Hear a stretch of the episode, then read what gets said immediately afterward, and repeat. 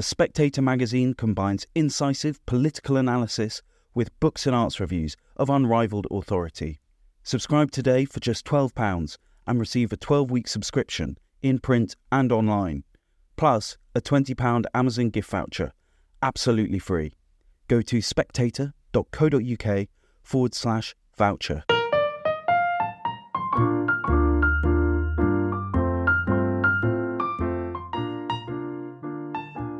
Hello and welcome to the Spectator's Book Club podcast.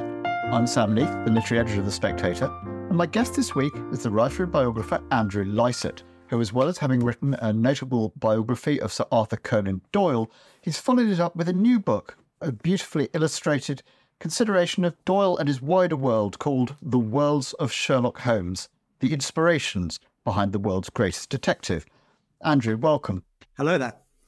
Yeah, I wanted to look at the worlds of Sherlock Holmes because I felt that he existed in a particular environment. Um, you know, it's well known that he made his mark in the eighteen nineties, but I particularly wanted to draw attention to the fact that he didn't exist in a vacuum, that he was really the product, contrary to what some Sherlockians like to have it. Uh, he wasn't just the concoction, the creation of his biographer, Doctor Watson, but there was this man uh, who was absolutely instrumental to them both appearing, which was the, the man described as um, the literary agent of Doctor Watson, and that is Arthur Conan Doyle, who was a fascinating character in his own right.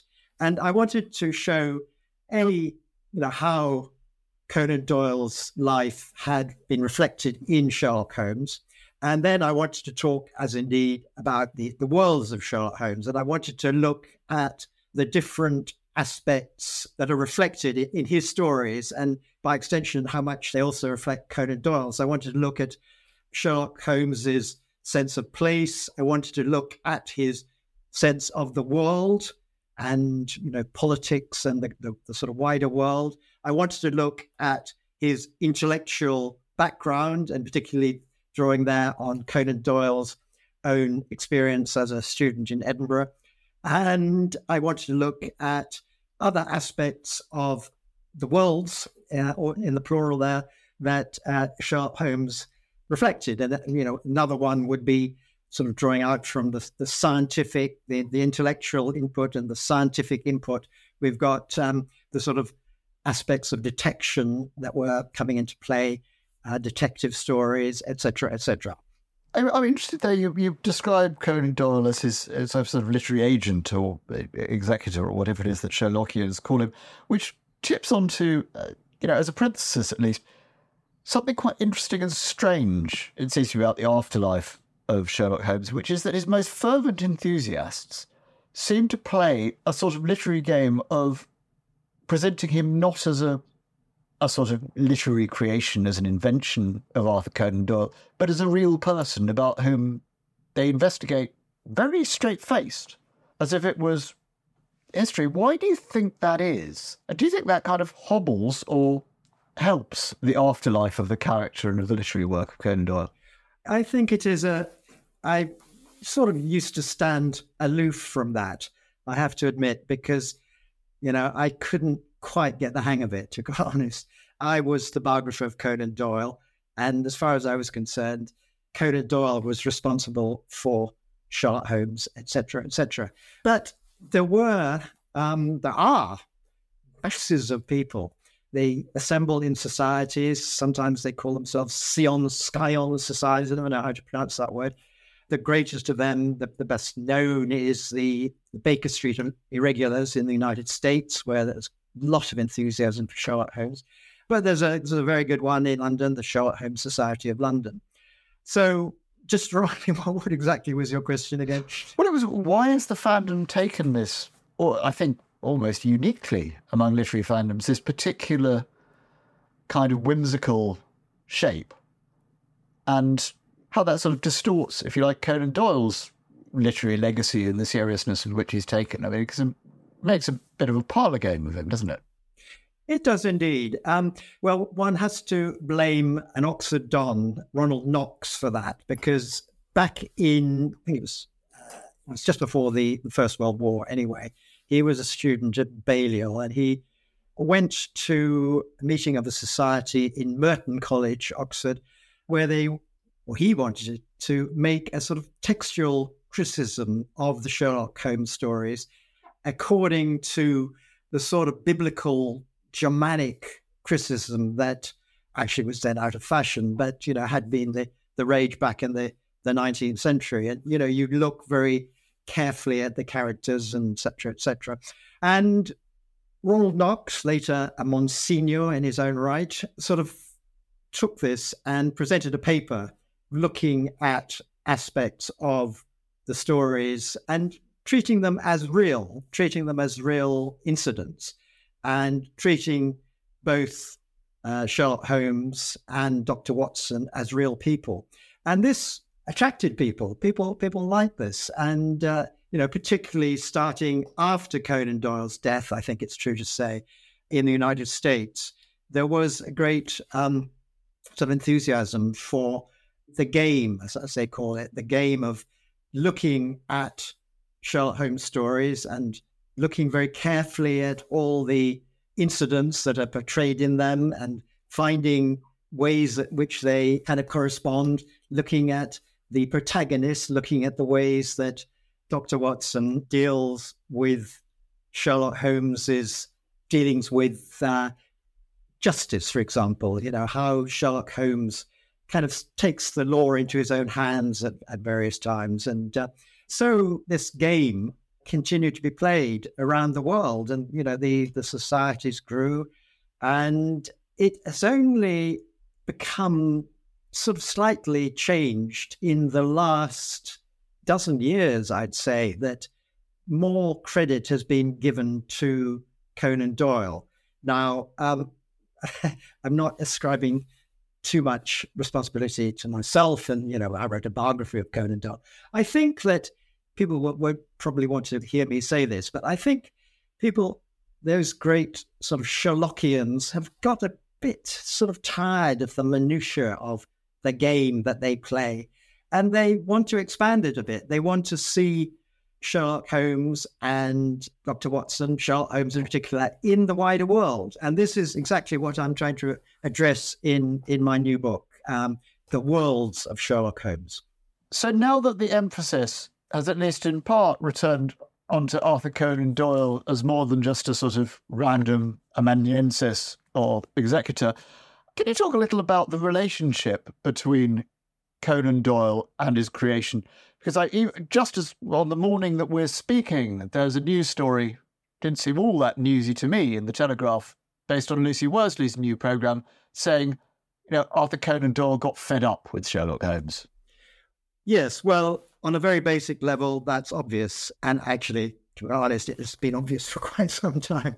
Conan Doyle killed off his creation, Sherlock Holmes, famously at the Reichenbach Falls in eighteen ninety-three. It was, um, you know, the stories were being published regularly in the Strand Magazine, and Conan Doyle was getting progressively more sort of bored with them, basically. And uh, he thought that he had a higher calling. He was an ambitious man, and he felt that, you know, his great hero, uh, literary hero, was Robert Louis Stevenson.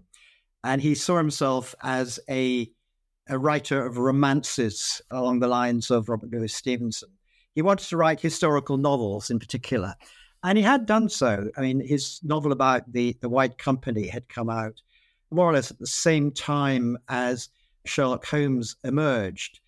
And um, Sherlock Holmes sort of preyed on Conan Doyle.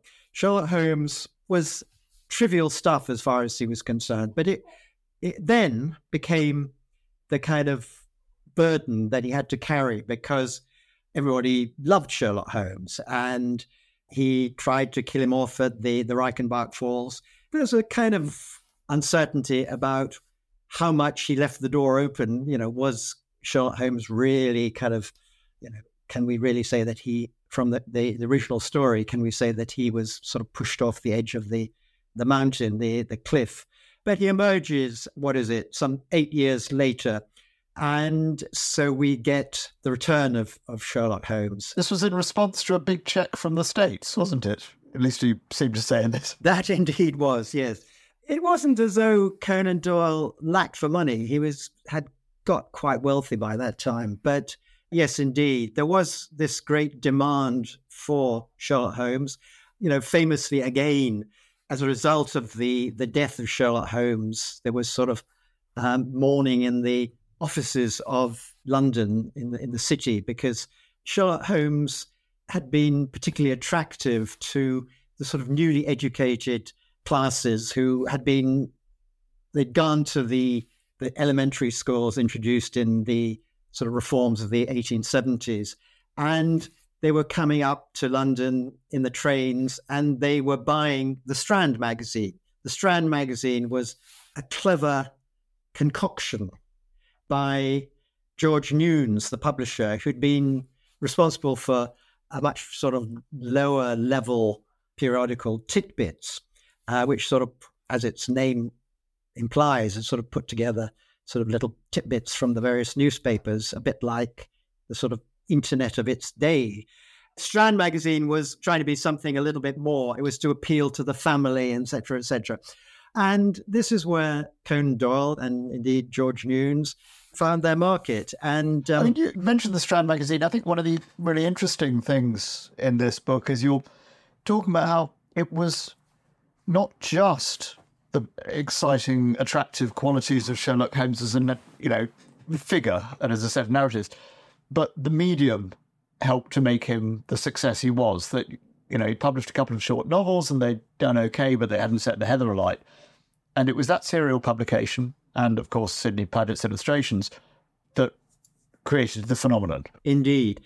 Yes, I think, you know, it was clearly, this is something I think, probably emphasize this too much, but this was Sherlock Holmes being part of his age and, and Conan Doyle. I mean, they were responding to the, the new technological, if you like, and opportunities that were available as a result of advances in printing techniques, et cetera, et cetera. So that was something that was significant. And then you you talk about the, the pictures. Now, obviously, the Sidney Paget drawings, line drawings, were very important in creating an image of Sherlock Holmes. And then that was taken up by another phenomenon of the age. Now, one of the funny, slightly strange things about the, the Sherlock Holmes story is that Conan Doyle initially turned his back on films. He, um, I think he, you know, he was a man of print, if you like. It's, it was odd. I, I haven't really put my, don't quite understand that because, you know, he was a great advocate of technical advance himself. You know, he loved motor cars and et cetera, et cetera. But Sherlock Holmes didn't appear on film for a while. And his man, the, the mantle of Paget was taken up by the theatre. And again, particularly in the United States, by there was an actor called William Gillette who toured Sherlock Holmes sort of, well, obviously in New York, but around the United States and then brought him to Britain. And he absolutely sort of created the image of Sherlock Holmes with the Meerschaum pipe and the, the cap and the Ulster. Now, a bit of that you get in, in the, the Paget drawings, but I think it was Gillette who... who really kind of nailed that. And then the first films were actually, strangely, again, you know, there's no obvious reason for this that I know of. First films were in Germany and Denmark, first Sherlock Holmes films. But gradually you begin to get the films coming online. Gillette himself appeared in a version of his play, Sherlock Holmes, during the, the, war, the First World War, in fact. And then you get Conan Doyle sort of endorsing the films, particularly the Stoll version of films, uh, of the films made in Britain.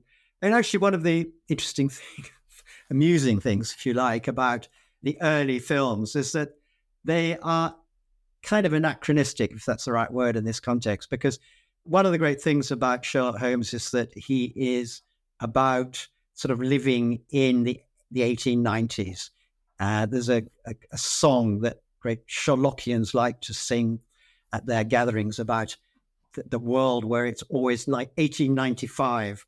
But in the, the early Sherlock films, you get sort of motor cars and you get, and it wasn't actually until later, I think that the first film that Sherlock Holmes appears in the time that he was written about, that is, you know, the eighteen nineties, is The Hound of the Baskervilles, which was the, the late nineteen thirties with um, Basil Rathbone. So it's a curious thing there. Well, you have him at one point, which is amazing to me.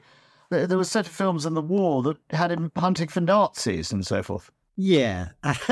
You know, they crop up on television quite a lot these days. And I mean, I personally don't give much uh, credit to them. But this was Sherlock Holmes being appropriated as somebody who could do something for his country. I mean, I was the biographer of Conan Doyle, and I was also the biographer of Ian Fleming in another incarnation. And I like to think of the, the parallels between James Bond and Sherlock Holmes. Now, they are very different. And um, Sherlock Holmes is the consulting detective. James Bond is the, the blunt instrument of the state who goes out and sort of kills people and does the nation's dirty business. But I suppose actually the point I'm trying to make there is that it is the image that has been very instrumental in bringing both those characters, Sherlock Holmes and James Bond, to the wider world. Now, it's obvious, you know, that about James Bond, you know, you've got the the great bunch of films, um, Sean Connery, et cetera, et cetera. But it's the same with Sherlock Holmes that, as I explained, you know, he was initially brought to the public, um, the image in, in the Strand magazine, then on stage, then in the films. So there are interesting parallels. That parallel that you mentioned is a very interesting one because they both behave, don't they, really quite quickly after their first publication as something more like myths than like fictional characters. You know, the characters become infinitely available to retelling in different environments, different eras, different, you know. Yes, I think that's true. Um, on one level, that is, I suppose it goes absolutely from what you say, that it's something in the stories that make them like that. It's something in the, the way that Sherlock Holmes, that Conan Doyle, if you like, you know, if you want to go back a bit, Doctor Watson tells Sherlock Holmes's exploits that makes them very available to everybody. There's something in the, the sort of characterization of Holmes and Watson. There's something also very much in the sort of dialogue that they have. It's very transferable. It was something that, funny enough, um, I mentioned in my introduction that uh, another spy writer, John le Carré, talked about, about how there was something in the stories that makes them kind of translatable, A, and B, um, accessible to, to everybody. Now, obviously, the, the characters are central to this. And, you know, there's a lot that can be said about the buddy relationship between Sherlock Holmes and Doctor Watson, and, you know, how this created a template for all sorts of detective fiction over succeeding years. The relationship between Holmes and his creator also, I'm interested in how much your view on it is that Conan Doyle put into Holmes things that were sort of almost antithetical to him. I mean, I'm thinking the really central one, which seems a really curious contrast, is that Holmes is, you know, as, as I think he's described in the books, as a desiccated calculating machine. You know, he's an absolute creature of reason. There's nothing numinous enters his world or his own kind of consciousness. And yet Conan Doyle, obviously, famously was the guy taken in by the Cottingley fairies who believed in spiritualism. Who, how do you account for that extraordinary gulf between them? Yeah, I mean, let me just say a bit about Conan Doyle himself, and I may sort of help explain it. Um, he did create this character who was the the sort of the calculating machine, et cetera, et cetera. And he drew on his own experience as a student in Edinburgh. He'd studied medicine, so he he created a sort of Holmes character who adopted some of the, the traits of his great tutor in Edinburgh, where there's sort of the tradition of the empirical and the observing in the medical school there. And that was a chap called Doctor Joseph Bell, who claimed that he could look at any patient and put him in, in position. And famously, he told how somebody who came to his surgery uh, had been a soldier, and he'd served in a Highland regiment because he put his hat down in a certain way, and he had probably served in the West Indies. Now, there is a lot of kind of rather strange things, in my estimation, that allow him to do that. Uh, you know, why he comes up with the, the West Indies, I've never been quite able to understand, because Highland regiments sort of served in other parts of the world as, as well.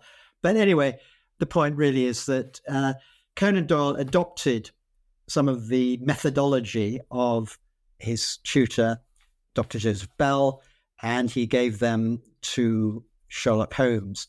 But um, then we revert back to Conan Doyle himself. Now, he was a complex character. He was born in, in Edinburgh, but his family were Irish, and he was of Roman Catholic sort of background, educated at Stonyhurst.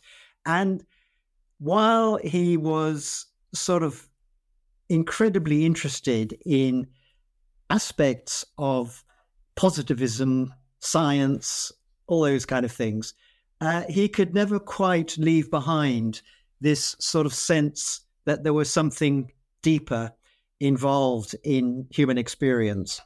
And that stayed with him. He, when he was a doctor in Southsea, in Portsmouth, for a while, he sort of was trying desperately to sort of be respectable and, and not to show any great, you know, odd traits. So, you know, he tried very hard to be a sort of paid up scientific doctor. But that aspect of his, his interest in all sorts of the paranormal had just stayed with him throughout. I mean, it, actually, you find it in all sorts of stories. Um, I'll get on to the, the Sherlockian aspects of it, but in his early days in Portsmouth, before he even wrote about Sherlock Holmes, he was writing stories for odd magazines in Edinburgh and London, and they were about sort of paranormal, mesmerism, that sort of thing. He was fascinated. He started doing seances in Portsmouth, and then he tried to suppress it. He tried to be this paid-up scientist, and he channeled that inclination into Sherlock Holmes. At least that's my um, theory at the moment. And then he he kind of readopted that, and there were various reasons for that. He had maintained that interest, and then the First World War came along, and his uh, members of his family and that of his second wife, Jean, were killed. And, you know, there was a great sort of interest in spiritualism, which is, you know, a sort of religion. People wanted to get in touch with their, their dead loved ones that they hadn't been able to, to say goodbye to. And Conan Doyle was able to, to sort of adopt that. I mean, it, it sort of was exactly what, what he thought, and he, he did that. And then you get him becoming the great apostle of spiritualism and losing his, I mean, he was a, a very respected figure, and it's sort of sad to say that, you know, he lost his authority in his last fifteen years of his life. He died in nineteen thirty. But interestingly, then you get, in, in those last fifteen years, you get him traveling to the United States and sort of addressing vast spiritualist meetings and stuff like that, and adopting spirit photography. And that was why he alighted on these two girls in Yorkshire who presented the, the faked pictures of the Cottingley fairies that he took as gospel, and made a bit of a fool of himself. But he then, having sort of written about Sherlock Holmes, very much the sort of rational consulting detective, in the first two stroke three series of his books. There were the Adventures of uh, Sherlock Holmes, came out in eighteen ninety-two. That's the book version based on the on the on the Strand stories.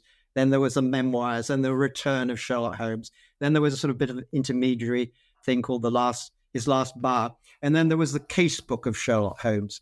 And that includes some interesting dabbles with um, aspects of the spiritualist world that he was interested in in real life. And there are stories such as The Adventure of the Sussex Vampire, you know, which is very much a sort of Gothic story. Um, it's not traditional Sherlock Holmes, the the rational detective. This is about sort of vampires and, and et cetera, and uh, women taking bites of, of people's throats and that sort of thing. This is very much a throwback to his earlier stuff. So it's interesting that Sherlock Holmes and, you know, his creator in my book, Conan Doyle, were, you know, reflecting, well, Conan Doyle in particular was reflecting his interest in aspects of the paranormal in those later stories, which uh, tend to be disparaged because they're not quite as good as the earlier stories. And th- I mean, there's not, not much doubt about that, but they are interesting stories because they do show a slightly different kind of detective from the one that you see when you, we meet Sherlock Holmes. He's in his laboratory in Bart's Hospital and he's, he's poring over his chemistry uh, experiments. And, you know, this is the kind of Sherlock Holmes that certainly is presented in the early Sherlock Holmes stories. Well, how much did Sherlock Holmes benefit from and or, you know, help to bring about the rise of the popular idea of the detective? Because as you describe in this new book, the idea of detectives as a separate branch of the police was kind of rising about the time the Holmes stories were coming out, and various advances in what we now call forensic science were starting to kind of edge in, weren't they? That's correct, yeah. You know, it's, it is a story that I explored in this particular book, how detectives were beginning to appear in literature. You know, they appeared in, in Dickens and Inspector Bucket. You know, he was based on Dickens's own observations of detectives in the, the early Metropolitan Police.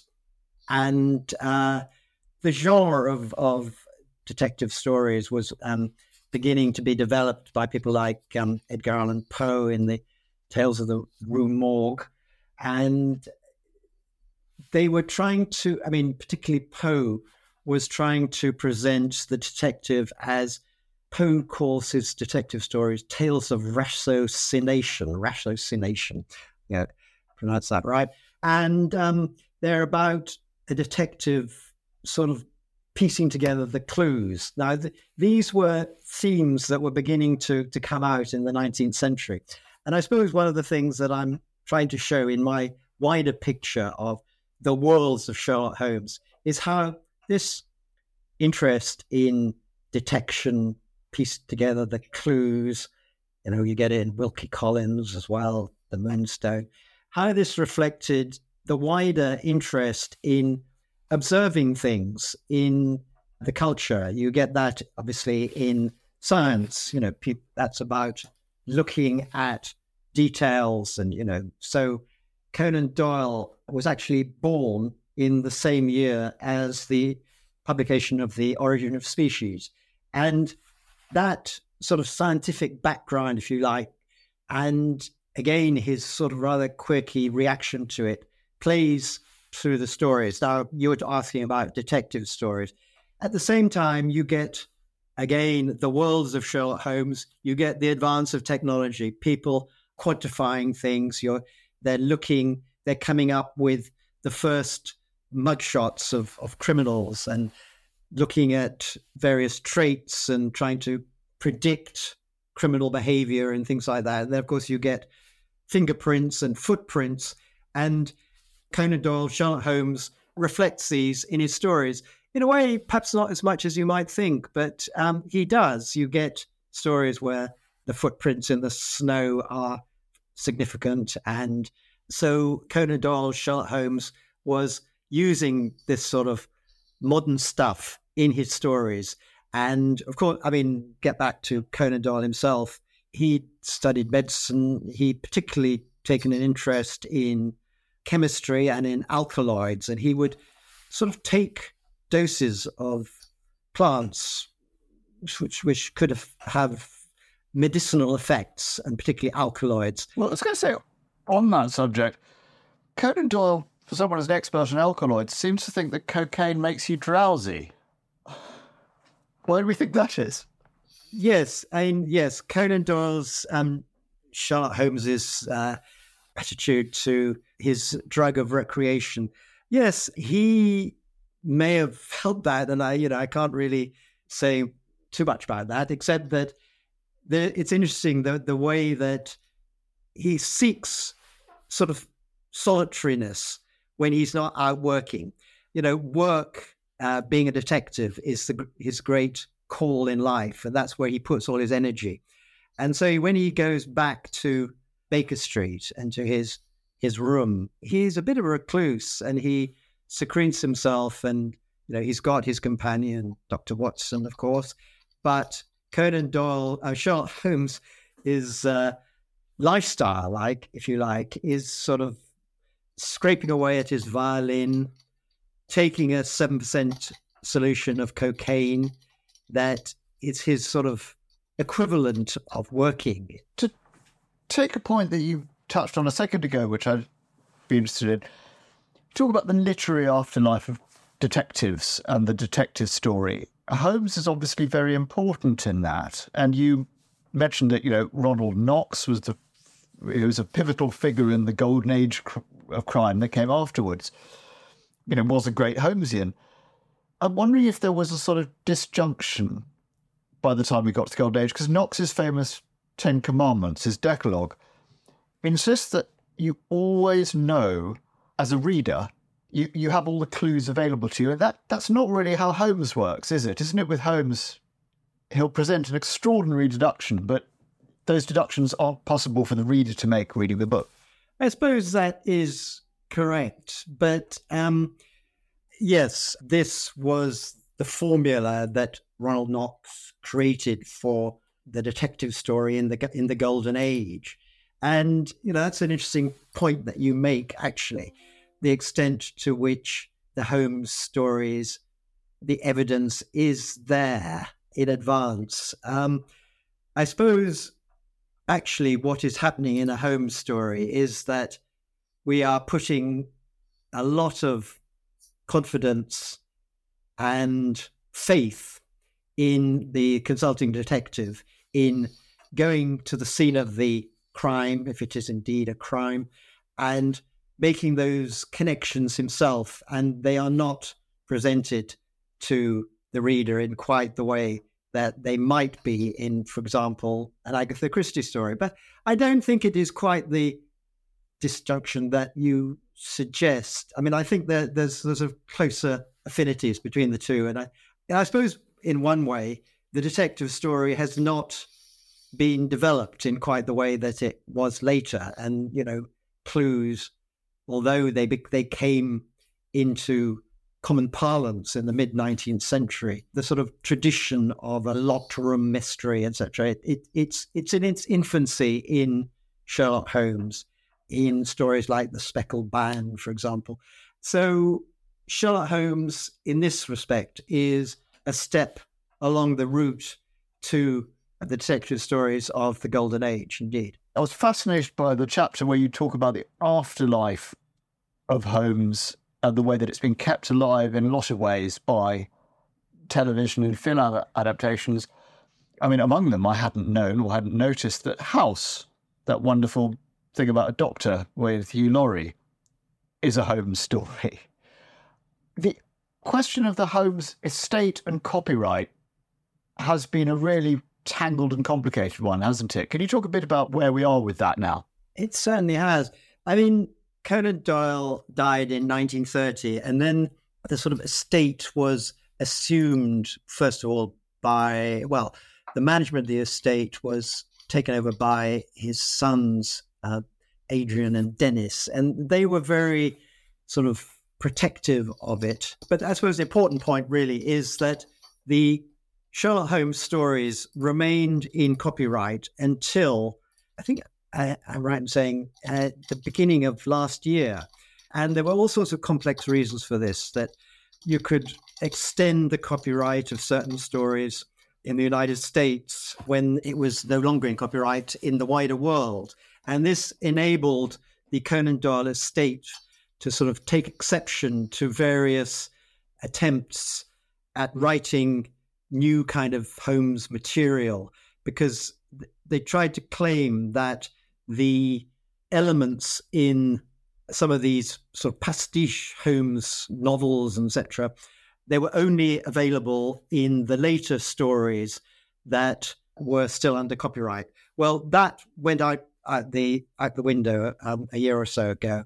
And so now everything is in copyright and people are writing stories. And one of the, the things that uh, I do write about, and I must admit it was a sort of a voyage of discovery for me, was the extent of the, the fan fiction, the fanfic that has um, developed from Sherlock Holmes. Now, I, I suspect this was just outside the the kind of range of the Conan Doyle estate. They couldn't do anything about it. And of course, it helped them enormously. I mean, you know, the fact that there were these fans out there writing their own stories, not necessarily even published, but appearing on the internet, sort of developing particular kind of relationships, looking at the sort of possible gay relationship between Sherlock Holmes and Doctor Watson and sort of making that into uh, elements of stories.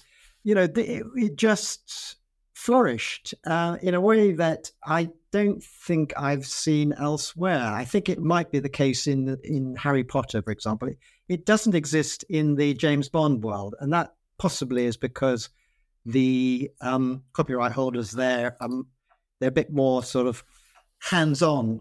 Um, not to say that the Conan Doyle estate hasn't been, but they've sort of channeled their fire on, into particular areas. And uh, fanfic has been allowed to flourish. Of course, it has existed from the year dot. I mean, people were writing spoof Sherlock Holmes stories from the, the eighteen nineties. So, um, you know, there's nothing new about that. But in addition to the importance of the the image, I think the the fanfic is very significant in furthering, you know, everybody's interest in, in, in Sherlock Holmes. Well, they sure are, and one wonders what Conan Doyle would have made of all this fanfic, but, well, we'll have to hold a séance and ask him. In the meantime, Andrew Lycett, thank you very much indeed for your time. Thank you.